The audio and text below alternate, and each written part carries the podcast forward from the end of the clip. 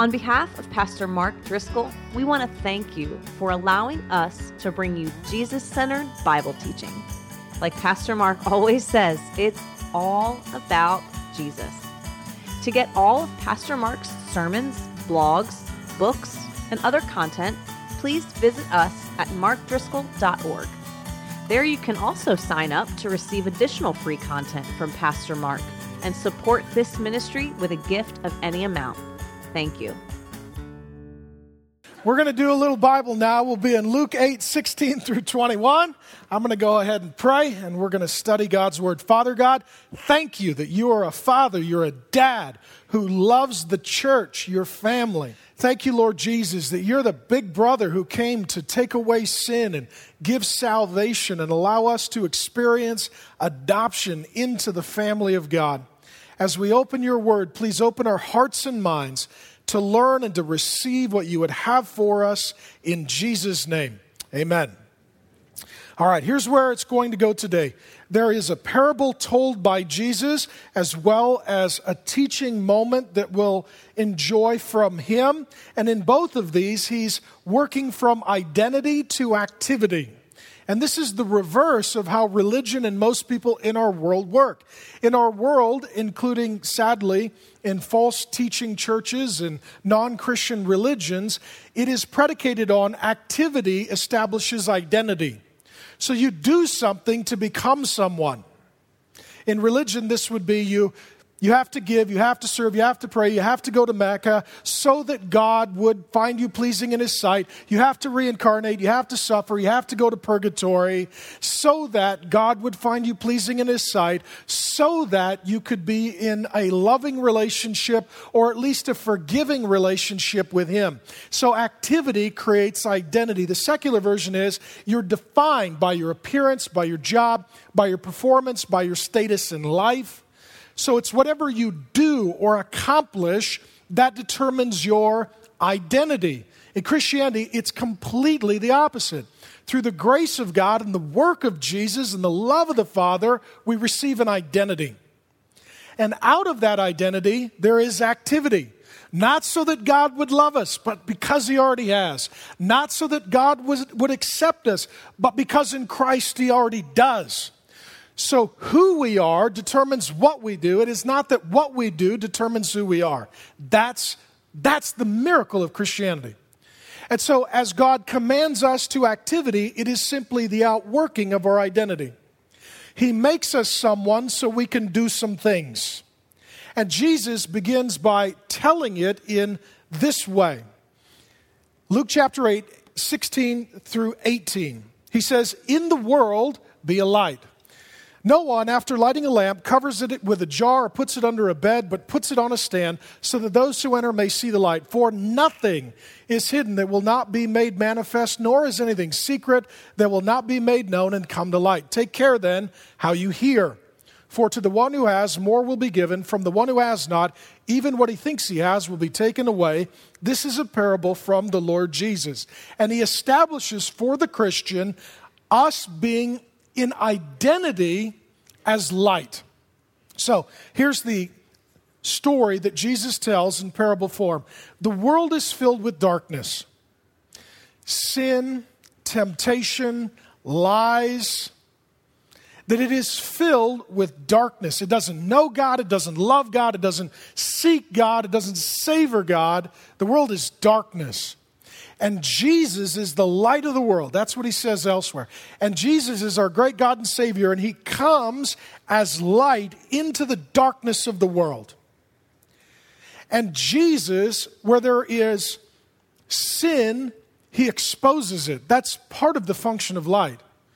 Where there is error, he illuminates it as being erroneous. That's part of the function of light, is to expose and to illuminate where there is need.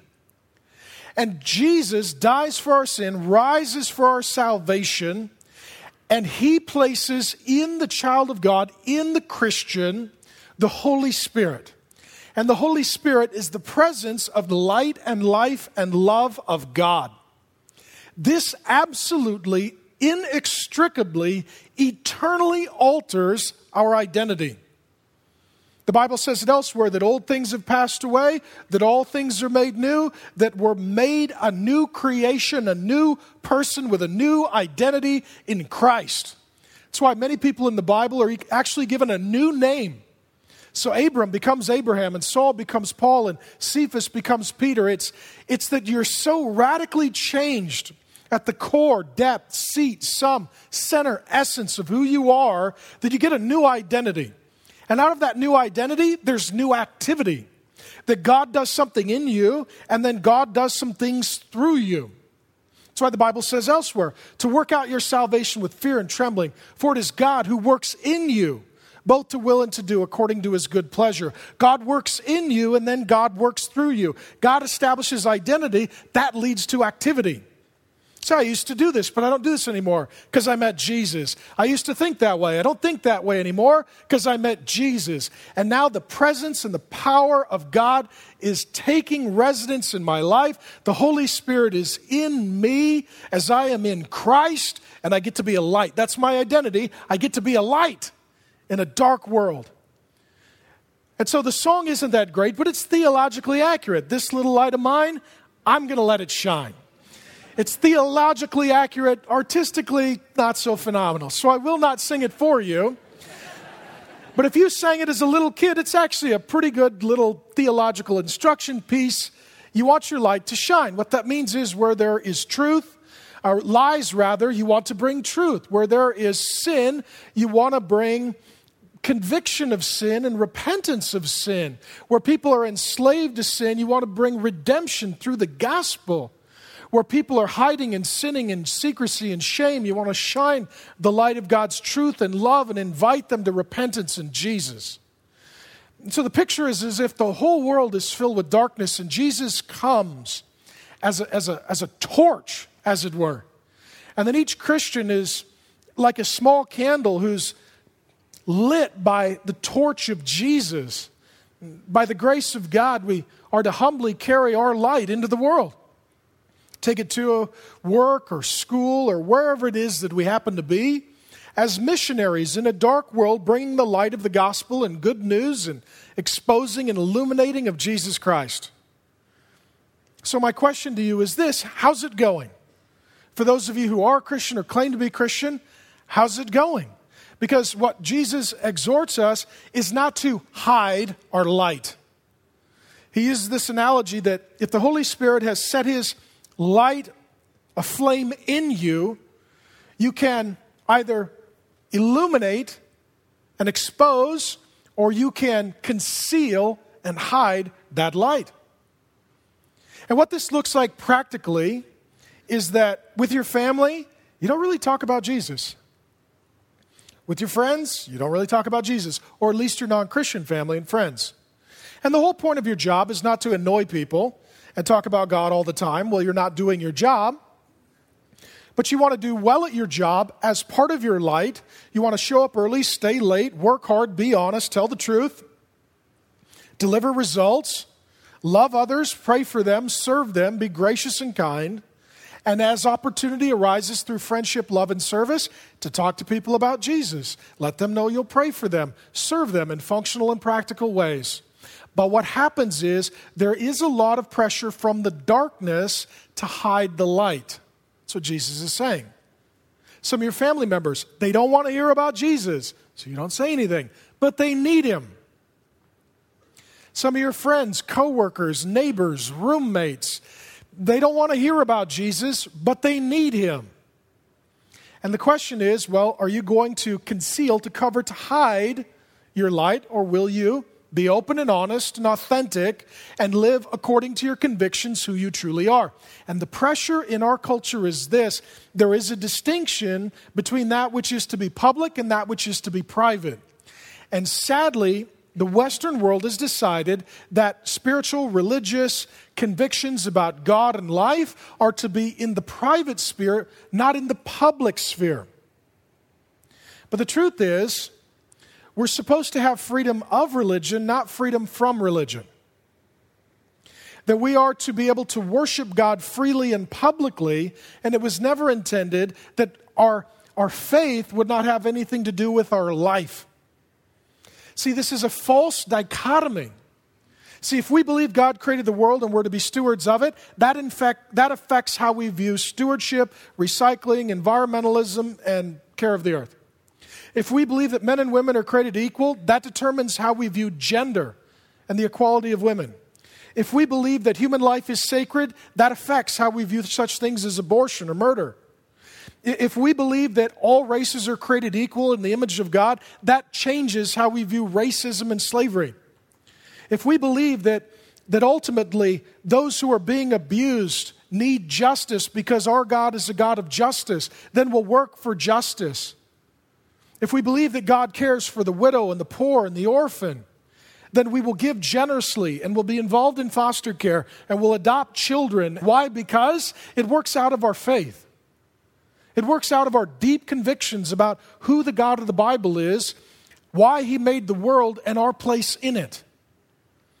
And so, if you're one of those people who says, Well, it, it works for me, not for you, uh, my faith is a private thing, not a public thing, and I, I only talk about Jesus with people who already know him, Jesus says, Hey, please don't hide that light.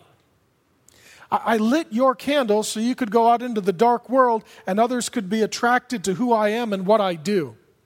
And if you cover your candle, you're not helping the cause. In fact, you're ashamed of me and you're not wanting to suffer for me and the truth is, I should be ashamed of you, and I've already suffered for you. So if you want to follow me, live as I live, speak as I spoke, do as I did, and don't be ashamed of me.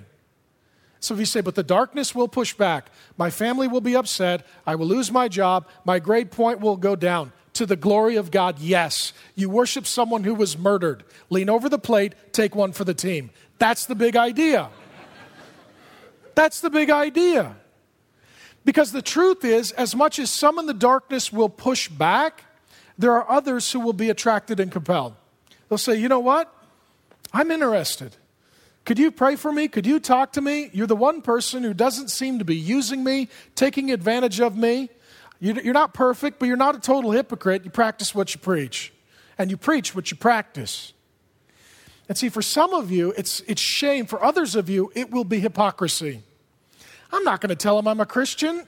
Look what I'm doing with them. And your hypocrisy is that with your Christian friends, your language, your behavior, your activity, or ladies, even your wardrobe is a certain way. And then with your non Christian friends, that all changes and is altered. And your non Christian friends then will realize that you ultimately are a hypocrite that you have two different parallel worlds. You conduct yourself in community group in a way that is different than other social scenes and settings and relationships. And Jesus here is calling for authenticity, for consistency. He's preaching against hypocrisy, and he's saying, I came into the world and it was dark, and I brought light.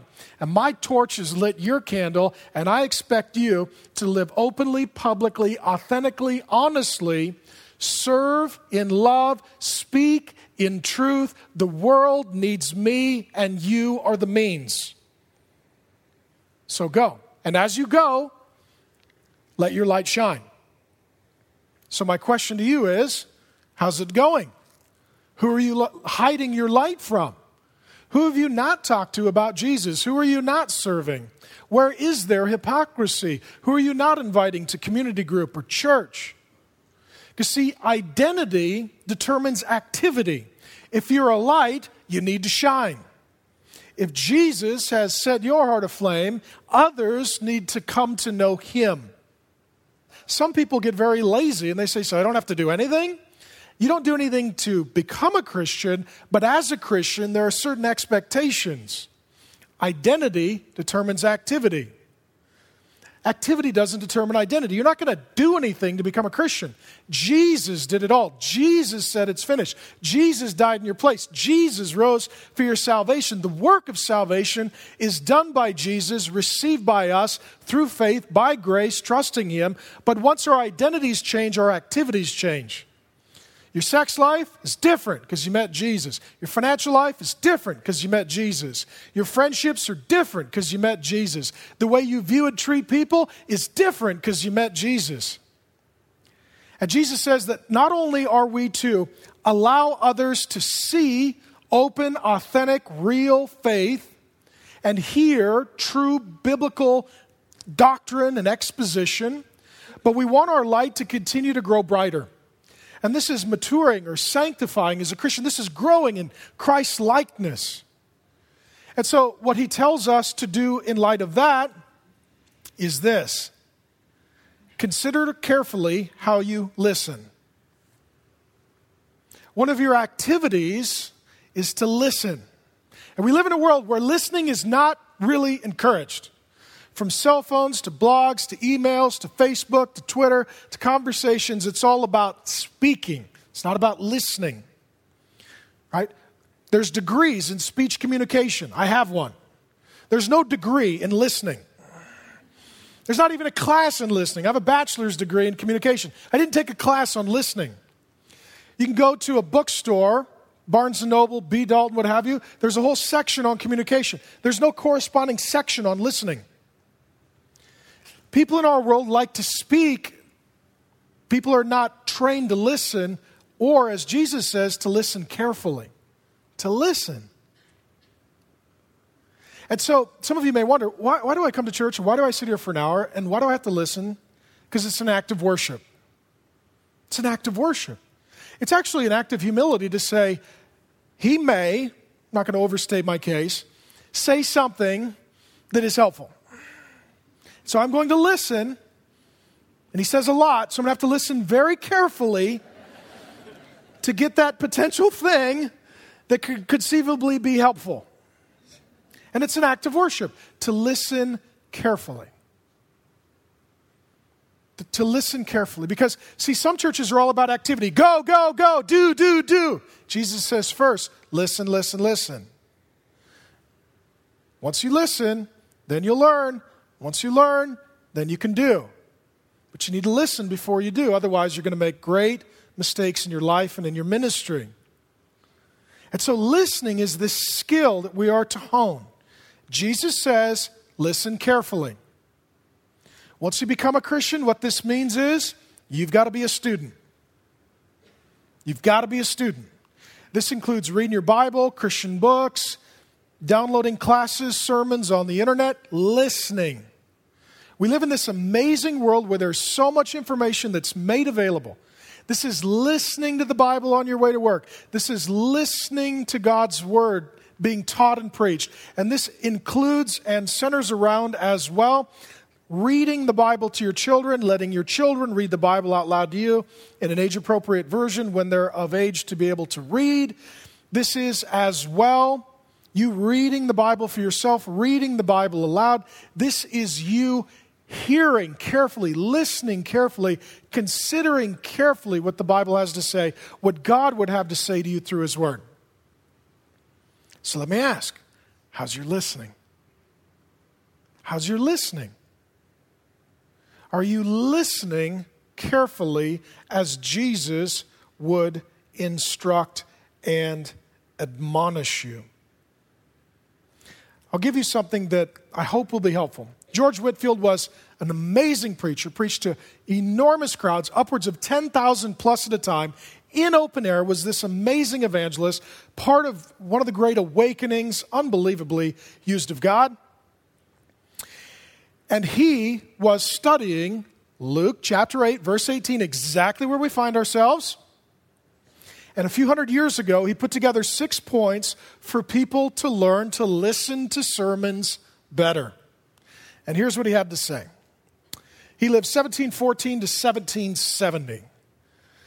His first point was come to hear them, the preacher, not out of curiosity, but from a sincere desire to know and do your duty. So, what he says is when you come to hear a sermon, some of you are new to church, new to Christ, say, I don't know what this, what is this? Is this like a concert? There's a band. No, it's not a concert. Is this like a movie? We have a screen. No, it's not a movie. Was this like a lecture in school? No, not really, because ultimately it's not just for information, but transformation. Well, is this a stand up comic? Because occasionally Mark says something that at least he finds funny. Uh, no, it's not a stand up comic. Well, is this a politician? Are we getting on board with some cause? No, it's about Christ, not some cause. Well, what is this? This is church. And you come to listen to the Word of God so that you might learn to obey God. So he says you've got to know why you're coming to church and why you're listening and hearing. Come to listen, not out of curiosity, not because they're funny or entertaining or cool or whatever it is. Just come to listen to hear God's word. See, we live in this day when it can become all about the personality, and he's saying it should be primarily about the content. Is God's word being taught? Are God's people being fed? Is God's conviction coming to you? That's really the big idea. So don't come, he says, just out of curiosity, but a sincere desire to seek of the Lord and ask, okay, I'm not coming to be entertained, I'm coming to obey. I'm coming to get marching orders from God through his word via the preacher. And I want to walk away knowing who God is and how He wants me to respond. That's why I'm going to church. That's why I'm going to sit there. That's why I'm going to listen. Number two, give diligent heed to the things that are spoken from the Word of God. That's exactly what Jesus says. Listen carefully. Listen carefully. I'll give you a couple examples. Have a Bible and a notebook and a pen. Okay? If you're under 20, this is a pen. You could find these at a store next to modified trees and something called notebooks. Okay? Now, some of you, you, you use technology. You say, well, can I not bring my, my phone? Can I not bring my iPad? Can I not bring my laptop because I've got a Bible on there program and, and I could take notes? That's totally fine, but you can't get distracted. Because if you're like me, it's like, oh, did the Mariners pick up anyone who can hit a ball? I'm always checking something. No, they didn't. Ah, oh, darn. Okay? Because what happens is if your note taking capacity plugs in, you're going to be distracted. You're going to be totally distracted. You're going to go somewhere else. You're going to absolutely lose focus. So for me, I do it old school. When I'm not preaching, I travel and lecture a lot, and I'm at a lot of conferences, and there there's other preachers, and I bring my notebook, my pen, my Bible. I do it old school. Okay? Is it a sin to have a laptop? No, if you got a laptop, bring it. But don't be on the internet like Facebooking and Twittering and checking your websites and organizing your schedule and you know competing for something on eBay. Right? And you're like, how was church? I got a lot done. I don't know what he was talking about, but I got an Afghan for only 12 bucks, you know? That's not the point. Designate that time. It's sacred time. Time to listen. Time to listen. So be careful. You're not just distracted by the technology. And if you're like me, I just have a hard time not dinking around on my technology. You got to go old school Bible, notebook, pen. Old school. But that's what he's talking about is not being distracted and give diligent heed. Listen, pay attention. What's being said? And then find a way to organize this. For my daughter Ashley, she brings her Moleskine and her well, she uses the Bible on her phone. She brings her Moleskine to church, and she keeps her notes every week. And so it's all organized. She's got this organizational system to keep everything tidy. That's what we're talking about. Otherwise, it's like, I remember that one sermon and they hit that thing and uh, I don't know. I lost it. It's gone. I wasn't paying attention, but I got an Afghan, you know, and uh, it's, no, you got to pay attention. And then you flag certain things in the sermon. You say, oh, this is for me. I got to memorize that verse. I got to repent of this sin. I got to call that person. I got to pray for this. All the way through, you're actively engaging, not by speaking, but by hearing and then planning out your obedience. Ah, that one was for me. I definitely need to pay attention to that. Number three, he says, do not entertain even the least prejudice against the minister. What he says is, don't be offended. Yes, I love this point. what he's saying is that the preacher is a sinner and he's imperfect, and sometimes he'll say things he shouldn't, hypothetically. And sometimes he'll say something that offends you, but you shouldn't be offended. He just got you. And there's other times that he offends you and he shouldn't have said that. And so, in advance, hypothetically, he's sorry. So, so in this, what can happen is though you get so offended by the messenger that you don't avail yourself to the message. See, and the, and the deal is, he's kind of saying, does it really matter who cooked the meal? If it's edible, why don't you eat it? Right? If the food's good, right? Even if you got a few bones to spit out, Take the nourishment, feed your soul from the preacher, spit out the bones, and don't obsess over the cook. Just enjoy the meal. And that can happen. Somebody's like, I don't like his personality. I don't like his sense of humor. I don't like his dress. I don't like his huge head, hypothetically. And. and you can easily get offended, right? And part of the reason I offend you is because I just, I, I want to sort of crack a bit of the religion in all of us. Sometimes the religion is so stuffy, so devout, so tidy, so serious. They just, they, they need a wedgie. They just do. And, and we're glad to serve. So, make sure you're not easily offended. And don't, if you do take offense, at least take whatever's helpful. Because here's the deal if you're going to sit there for an hour, get what you can, take what there is. Please, please, please make whatever is helpful available to you. He goes on, number four, be careful not to depend too much on a preacher or think more highly of him than you ought to think. He goes to a portion of Corinthians where the church is divided, saying, I'm of Cephas, I'm of Apollos, I'm of Paul. They've all got their favorite preacher, right? And they're all like, My preacher's better than yours. No, my preacher's better than yours. Your preacher's terrible and uh, he bores me, but my preacher's funny. And they're making criticisms of one another. And what he says is, Hey, Paul and Peter and Apollos, we all love Jesus and we're all talking about the same guy and we're all friends. So quit dividing into teams unnecessarily. Right? Learn and listen and be humble. And wherever there's wisdom and truth from God's word, receive it and welcome it. Be very careful you don't so preference one preacher that you only read their books, you only RSS feed their blogs, you only follow them on Twitter and Facebook, you only uh, listen to people who graduated from the same school as them, you only listen to people who they are close friends with, you only download sermons that have their name on it. Be very careful. Be very careful to not, at the enjoyment of one, be exclusive of all who would serve Christ faithfully. Okay? Now, it's okay to say, this person's a specialist in this area, and I feel really well served by them. Praise be to God. But then don't become negative against everyone else, and don't become overly dependent on them.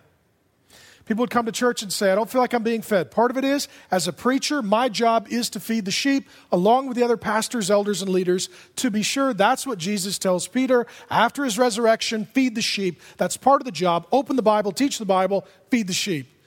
But also, you need to feed yourself. You need to read the Bible, feed yourself. Pray, feed yourself. Go to community group, feed yourself. Avail yourself to training opportunities, activities, including membership at the church feed yourself. Subscribe to good podcasts, vodcasts, classes, feed yourself. Listen to the Bible on your way to and from work or redeem your work out. Listen carefully, feed yourself. It has to be both. It has to be both. Who's your favorite preacher or teacher? Who do you love? Who's your author? If you met them, that'd be a big deal. Who do you really appreciate? Who do you really enjoy? And what he says is be careful that it doesn't become idolatry. Be careful that this person isn't made into the mediator between you and God, that you're closer to God because you read their books and listen to their sermons and take their counsel. Be careful that Jesus is the only mediator between you and God, and these are just servants, so keep them at the right level, keep them in their place, and expand your horizons to learn from lots of good, faithful Bible teachers and preachers. You get the point? Some of you, too much of one person. Too much of one teacher, too much of one author, too much of one seminary, too much of one systematic. Be careful, because then you're not listening carefully. You're listening critically. Ooh, so and so wouldn't have said it like that. Ooh, so and so wouldn't have done it like that. Ooh, so and so, they do it better. You're not listening carefully, you're listening critically. Now, there is a sense in which you want to be discerning and not believe everything you hear but the standard by which you listen in a discerning way is the Bible, not some teacher of the Bible. Goes on to say, number five, make particular application to your own hearts of everything that is delivered. So as you're listening to this sermon, don't do like religious people do and say, oh, they totally need to hear that. Oh, and I'm going to send them that link because they're nasty, and that'll fix it. Right? You're not thinking about all the other people that need these truths and points. Maybe secondarily, someone you love, you're going to follow up with them, but your primary motivation in listening to a sermon is God, I'm listening carefully for your word to talk to me. What do you have for me? What are you saying to me? Oh, that's a sin I need to repent of. That's a truth I need to believe. That's a person I need to pray for. That's a place I need to serve. You're listening into the sermon for the Holy Spirit to highlight something for you, and you go, that's mine. Got to take notes on that. Got to write that down. Got to remember that because you will forget. As soon as the service is over, you're immediately thinking, What am I going to eat? And whatever God said to you during the sermon is secondary to the burger, fries, and a shake to the glory of God. And I would recommend it. But first, write down what it is that God in the sermon told you that you should apply for yourself. And this isn't selfish, this is submissive. This is God, your word's true servant teaches. What do you want me to hear? What do you want me to do? Who do you want me to serve? Where do you want me to give? What? What, what are you trying to say to me? You should have in every sermon at least one big idea, one takeaway, one application, one implication of what was said through God's Word. And then you should talk about it and work it out with your family and your community group. Okay, that's why we do community groups, most of them following the sermon. I preach, people get together. Okay, what did you hear? What did God tell you? What are we supposed to do? Repent of, learn. How do we pray for one another? Hold one another accountable. What is our mission? How do we reach our neighborhood? How does this apply to our city? What does this mean for our church? How does this affect our lives? What else do we need to read, study, pray for, pursue, learn, embrace, apply? What now? Because what can happen is it's just sermon after sermon after sermon after sermon there's no application, there's no personal adoption of those truths and application of those insights. And all you have is information, not transformation. You're not growing spiritually. And that's what Jesus is saying here. He's saying, if you want your light to grow brighter, you've got to learn more carefully, listen more attentively, and apply more vigorously that which God gives to you. And lastly, pray to the Lord before, during, and after every sermon. Pray before you come to church. Pray during the week as myself or others are preparing the sermons or the lectures or the classes or the teaching opportunities, whatever they are. Pray for us. What that'll do as well, that'll incline your heart to at least give us the benefit of the doubt and have open ears. As you pray, pray for those who would come to hear in person. Pray for the millions who download online that they would hear something from God through the scriptures and that God would serve them through our ministry. Pray as well for the non Christians who would come, that they would learn about Jesus and come to know Him as Savior, Lord, God, and Christ. Pray for the community groups as they discuss what's going to be taught in God's Word.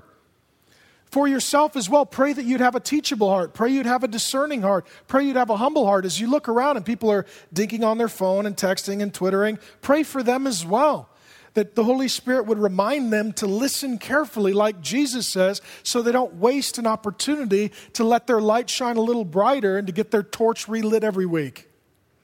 And you can also prayerfully read the Bible in advance. Uh, we generally go through books of the Bible. So if we end at chapter 8, verse 21 this week, I'll give you two guesses where we're going to be next week. We're going to be chapter 8, verse 22. That's what we're going to do. Like, I don't know where we're going to be. Well, whatever's next, that's where we're going to be. So you can read in advance, study in advance, prayerfully consider in advance, come with a heart prepared. And if you don't know where we're going on the preaching and speaking calendar on the main website, the preaching schedule is laid out there. You can find out exactly what we'll be talking about on that Sunday, the text of the Bible to read. Honestly, I've got the preaching schedule set up up until the summer of 2012. I could tell you every week the text and the topic and what we'll be covering because I have ADD to the glory of God and it's all organized. And if you would just get a Bible and say, well, I guess I'm going to read and pray and study a little bit and get ready for church and pray for the preacher, pray for the congregation, pray for my community group, pray for my family. I'm going to go there, listen, learn, take notes, interact, pray, obey, meet with my group, meet with my family. God, what do you have for me? God, what do you have for us? What do we do next? You know what? All of a sudden, a sermon is helpful a sermon is helpful because you're using it, not just observing it. So Jesus says, listen carefully. Let's go back to it. No one, after lighting a lamp, covers it with a jar, puts it under a bed. You're a light, but puts it on a stand. Get out there where people can see you. Lots of other people with their beliefs and causes, they're public. They're parades and bumper stickers and come out of the closet. Just do it. So those who enter may see the light. For nothing is hidden that will not be made manifest, nor is anything secret that will not be made known and come to light. Here's what Jesus is saying whatever's in darkness in your life, whatever sin, secrecy, shame is hidden, you're trying to cover it, not let people see it, not let Christians get too close. The truth is, in the end, Jesus sees, knows all. You're not hiding anything. So just bring it out in the open. Let us know. Let your community group know. Get some help. Get it cleaned up. Jesus died for it. Let's move on. And let's serve Christ and see the world changed. Not just stuck in our little sin and our fear of man and our own folly, and I don't want anybody to identify me with Jesus. Take care then how you hear, for the one who has more will be given, from the one who has not, even what he thinks will be taken away from him. He says there is no such thing as neutral in spiritual life, it's backward or forward growing in maturity or growing in immaturity. There is no stasis.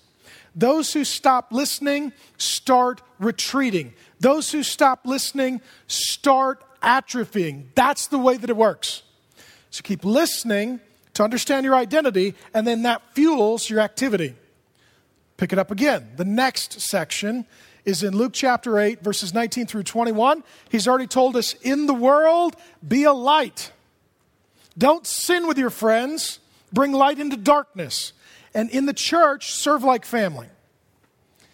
Then his mother and his brothers came to him, Luke 8, 19 through 21, but they could not reach him because of the crowd. And he was told, Your mother and your brothers are standing outside desiring to see you. But he answered them, My mother and brothers are those who hear the word of God and Nike stole this, do it. That's what Jesus has to say. So, what's our identity here? Family. Our activity is acting like a member of the family. Let me give you a few preface observations before we launch into the identity and activity. The first is that the Catholics are wrong. Um, they would say that not only was Mary a virgin when, by the power of the Holy Spirit, she conceived Jesus, that she remained a virgin throughout her whole life. Okay? That she never consummated her marriage with Joseph. And here we find that Jesus had brothers. what that tells you is his mother and his father had a normal, healthy, enjoyable marital relationship. Okay? We read as well, I made a note here, in Mark chapter 6, verse 3, they say, Hey, Jesus had brothers and sisters. So Jesus came from a family. He was the oldest child, but then through the natural relations of Mary and Joseph, there were other sons and daughters. So this just shows us that marital intimacy and joy and offspring and the blessing of children, it's all part of God's plan, and that's how it was in Jesus' family, and it's perfectly healthy and good. Another thing that I like in this is that Jesus was very busy and you couldn't get a meeting with him. This is one of my favorite sermons because I get to tell you, you listen poorly and you can't meet with me. That's awesome. Uh, because what happens is, as a pastor, people just love to make you feel guilty, like you're not very accessible like Jesus was. His own mother could not get an appointment. That's a very busy guy. Jesus, your mother's here. She's not on the calendar. And see, the myth is, and this powerful myth is that Jesus was just always available. People just walk right up and take as much time as they wanted, and he was just infinitely accessible. He wasn't large crowds around Jesus. His mother and his brothers, his family are like, we can't even get in. The crowd is so tight. We've already learned in Luke on a few occasions, he says this Jesus often withdrew to lonely places to be alone with the Father. That's because the crowds would press in on him, and the crowds would demand of him. And sometimes he just needed a break. He just needed a break and some silence and solitude and a day off and a place to take a nap. And here we see that Jesus wasn't accessible continually to everybody. His own mother and brothers don't have access to him. But does it seem like he's being rude? Be honest. If you heard that I said this to my mom, I give her a hug every Sunday, and my dad, it's awesome. But I was like, Tell mom I'm busy. And today she doesn't get her hug. You go, oh, that's not good. She gave birth to you. She should at least get a hug. Okay? What's going on here? See, it, it almost looks like Jesus is being rude to his mom. Let me say this Jesus loved his mom without being a mama's boy. He loved his mom. You see this on the cross where he's being crucified. He looks down at his mother Mary, who's at the foot of the cross. John, his friend, is next to Mary, and he says, John, I want you to look after my mom. So he loved his mom without being a mama's boy. Here's what I think is going on here. I don't think Jesus is sinning. I don't think he's being rude. I don't think he's being negligent toward his mom. But I think he's focused on his activity. He knows his identity is God, and his activity is preaching, teaching, casting out demons, and atoning for the sin of the world. His identity is God, his activity is clear, and his mother, at this point, along with his brothers, doesn't yet agree with his identity and doesn't understand his activity. We read elsewhere, like in uh, We've got it here, Mark 3:21, that on a, a similar occasion, Jesus' family came to him and tried to take him away, thinking he had gone cuckoo for Cocoa Puffs, had totally lost his mind. Right? And you can fathom that, right? If your brother said, Hi, I'm God, Lord, Savior, and Christ. I'm here to atone for the sins of the world, and on the side, I like to water ski without a boat. You'd be like, You know, you need to come home, drink chamomile tea, and, and not say these things to anyone else. We're going to get you some help. You need help. You're not well. That's where Jesus' family started with him. They didn't immediately say, Oh, yes, of course he's God. They were convinced over time, particularly by the resurrection. Once he rises from death, they're like, well, that we were not expecting. Some of that God stuff he was talking about now takes on a whole new credibility. So Jesus rises from death, and then what we do see is his mother numbered among the 120 that constitute the early church in the upper room before the day of Pentecost, and Mary is there, numbered among them, praying to, worshiping her resurrected and then ascended back into heaven son Jesus is God. And we see his own brothers, James and Jude, who went on to pen books of the Bible bearing their name, becoming Christian pastors, proclaiming boldly, our big brother is sinless Lord God, Savior in Christ, and he conquered Satan's sin and death through the cross and resurrection. It's one of the greatest arguments we have for Christianity. If you can get your kid brothers, plural, to worship you as God, that's pretty impressive. You know, it's hard to get your kid brothers to just like you let alone to worship you as devout Jews who knew if they were wrong, they would be sentencing their soul to the conscious eternal torments of hell. You don't just worship someone casually if you have their convictions. That being said, what is, what is the identity issue here, not just for Jesus, but his family? Well, his family is saying, We're not sure you're God, and would you stop preaching and teaching? And Jesus is essentially saying, I'm not going to meet with you now. I have activity to do. It's not that Jesus doesn't love his family, but he's committed to the calling that the Father has on his life. See, his family wants to meet with him, I think, in light of Mark's insight, to quit ministry, go home, and be quiet. And Jesus says no. Tell them family is not just by birth, but new birth, not just blood, but my blood. And tell them if they think they're family to act like family and help me do ministry, serve the Father. Don't come to get me off of my mission, come to help me on my mission. This is an invitation for his brothers and his mother to obey God, to worship him as God, and to serve alongside of him because he is God. In the same way, some of you will have this experience where you love your family, but they're not Christians. And they're going to give you counsel that you just can't take. I don't think you should go to church. I don't think you should marry a Christian. I don't think you should give money. I don't think you should serve. I don't think you should be talking to people about Jesus. I don't think you should be praying like that. I don't think you should want other people to get saved. I'm sorry, I love you, your family, but my identity is Christian and my activity is Christian. And though I love you, I need to obey God and I can't obey you because you're conflicting with His commands. That's what's going on here. I've dealt with a few couples recently. Someone loves Jesus, They want to marry someone who loves Jesus. The family doesn't love Jesus and says, Can't you guys just live together? No. Well, do you guys have to marry someone who's a Christian? Yes. Identity determines activity. And sometimes family wants to determine activity. Family can't determine activity. Identity determines activity. And if you're a Christian, your ultimate allegiance is to Christ. It doesn't mean you hate your family. The Bible says to honor your mother and father. And some of you are really blessed because your family's Christian, and so they're also part of your church family. See, I have biological family by birth, and I have spiritual family by new birth, all in the same church. It's amazing, it's wonderful. We rejoice in it and praise God for it. But some of you don't have that. Your biological family is not also spiritual family. You love them and you love Jesus, and they love you, but they don't love Jesus. And that's what's going on at this point.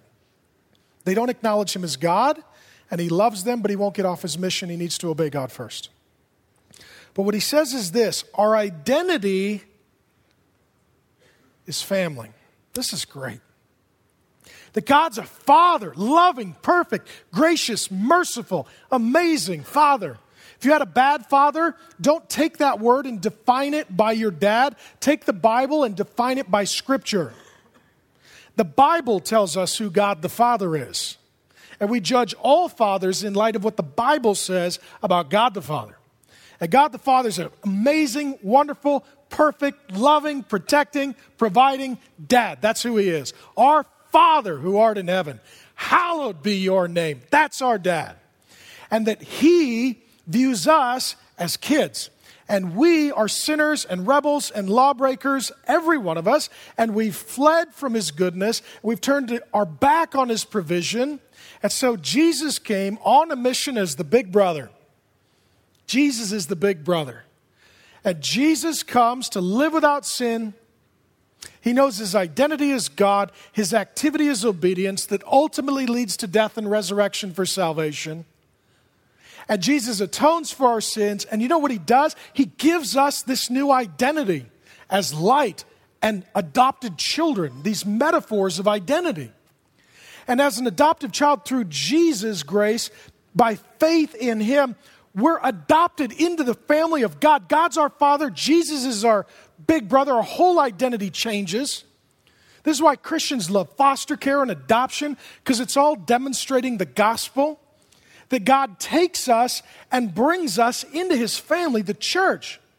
And then we get to share in his name, Christian. And we get access to all of His blessing and His provision and His kingdom. And our God is a lavish, generous, amazing giver. And so now we're adopted into the family of God. What that means is, as the church, we're brothers and sisters. That's exactly what Paul tells a, a younger man some years later. He's wondering, what kind of relationship should I have with these other single women in my church? Paul says, treat them as what? Sisters. And it's this whole new category of male female relationship. It's wonderful because in the world, everything is sexual. But in the Bible, it's familial. In the world, men and women, if they have any sort of relationship, it's usually going to some sinful place. But in the Bible, you can love your sister, you can love your brother, you can care for one another, you can enjoy one another, you can have fun together, you can serve God together because you're family. And it's a category of relationship that the world knows nothing about knows nothing about. And see, everybody, Facebook, Twitter, I've got friends, I got friends, I got friends. You know what's better than friends? Family. And God through Christ gives family. And God's the father of our church family. And Jesus is the big brother in our church family. And we're brothers and sisters in the church family. Some of you would say, you know, some people here annoyed me, bothered me, we don't get along. Welcome to family. Welcome to that's what a family is. It's a huge, painful, annoying mess. That's the definition of a family. Actually, everything was awesome until you came, and then it all just got very difficult. We've all been talking about that. And you know what? Family's awkward, and family's hard, and family's complicated, and family's trying, but you love the family, you serve the family, you don't give up on the family, and if you have family, you love them, but church is family, and church is first family. Because this is a family you're going to be with forever. Now, I hope that your whole biological family meets Jesus and is also a part of our spiritual family. But how many of you, truthfully, if you have or were to have children and you're having to write out your last will and testament, decide should something happen to me or us, who will get our children? Your first choice is church family. Say, you know, my biological family, they don't love Jesus, they're not going to read the Bible with them, they don't understand what we're doing. Somebody in the church is going to go on the last will and testament because you know what matters to me? My kids meeting Jesus. See, some of you have two families, and some of you, because your biological family loves Jesus, you just got one big extended family in church family. But church family is incredibly important. And here's what Jesus is saying Those who are really members of the family, they do two things listen and obey. They do what they're supposed to do after hearing what they're supposed to hear. That's their activity. So here's the big idea. You know the difference between a restaurant and a family dinner? You go to a restaurant, you sit down, somebody takes care of everything. And you can even complain about it. I did not like the mashed potatoes. The uh, gravy was too salty. I would like a comment card. If you do that to your mother, your father will do something to you. if you go to your mom's house, your dad's house, and you just sit down, just say, hey, what are you doing sitting down? You need to set the table. Hey, get up, set the table. You're part of the family. Um, I would like dessert. Oh, really? Um, no. You know, uh, this is fair. You want something out of the fridge? Go get it out of the fridge. You need to set the table. Hey, when dinner's done, don't just leave your plate and walk away. You got to bring it to the sink. You got to scrape it out. You got to clean it. Why? Because this is a family, and in a family, you do some. The difference between a restaurant and a family is whether or not you do something. That's the difference. You're like, you know what? I'm coming early to serve. I'm going to pick up my trash. I'm going to tithe. I'm going to be in a serving group. I'm going to be in a community group. I'm going to help some people. This is family. I know it's a mess. It's a big, crazy family. But it's my family. So give me a chore. Give me something to do. Help me be part of the family. Some of you are like, mm, I did not like the band. Sermon was very long. It was very hot. I'll tell you why it's hot, right? Because most of our campuses, nobody gives enough money to get air conditioning. So, um, and see, what's different is in a family, if you see a need, you meet it. But in a business, you don't. You don't walk into a business and say, Are there any unmet needs that I could give above and beyond the cost of the meal and sacrifice so that you could get new signage or chairs or maybe, uh, I don't know, new linens, because, you know, I, I want to go above and beyond the cost of the meal because I'm personally invested deeply in this restaurant. They'd be like, call 911. We got it crazy, you know? Uh, but in a church, that's what it is. You walk in say, Where can I serve? Where am I needed? Where can I give? This is my family. I'm part of the family. Plug me in. Give me something to do. Give me a chore. And the truth is this if you're not plugged in, if you're not in a group, if you're not serving, if you're not connected, it's not going to feel like family. And you'll be gone in less than a year because you'll just stop going to church or go to another church or just complain about other churches or long for the ideal church rather than just saying, you know what, it's family, I'm going to love it, serve it, make it better, beginning where it's at. And I want that for you because that's, that's what this guy named Jesus said. My mother and brothers are those who hear the word of God and do it. Those who are really the family of God, they're doing things. They're picking up chores. They're owning the mission. He says it elsewhere where your treasure is, your heart is. So wherever you give your money, that's ultimately where your passion is going to reside. And here's what I'd invite you to do get involved, get plugged in, see what God's doing. Don't waste your life. Invest it in God and His people. Identity, then what? Boy, nobody listened at all. That was one of my points. ah! I'm going to pray. Father God, I love this family. Thank you for this family. This family needs work, Lord. It's a good family. We got some good brothers, some good sisters. We got some others that need some work.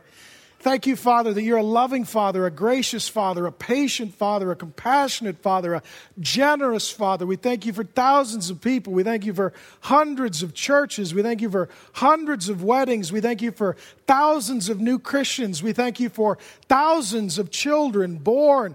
We thank you for new real estate. We thank you for millions of dollars of gifts. May we hear Out of our hearing, may we understand our identity. Out of our identity, may there be activity. For your glory, others' good, and our joy. In Jesus' name, amen.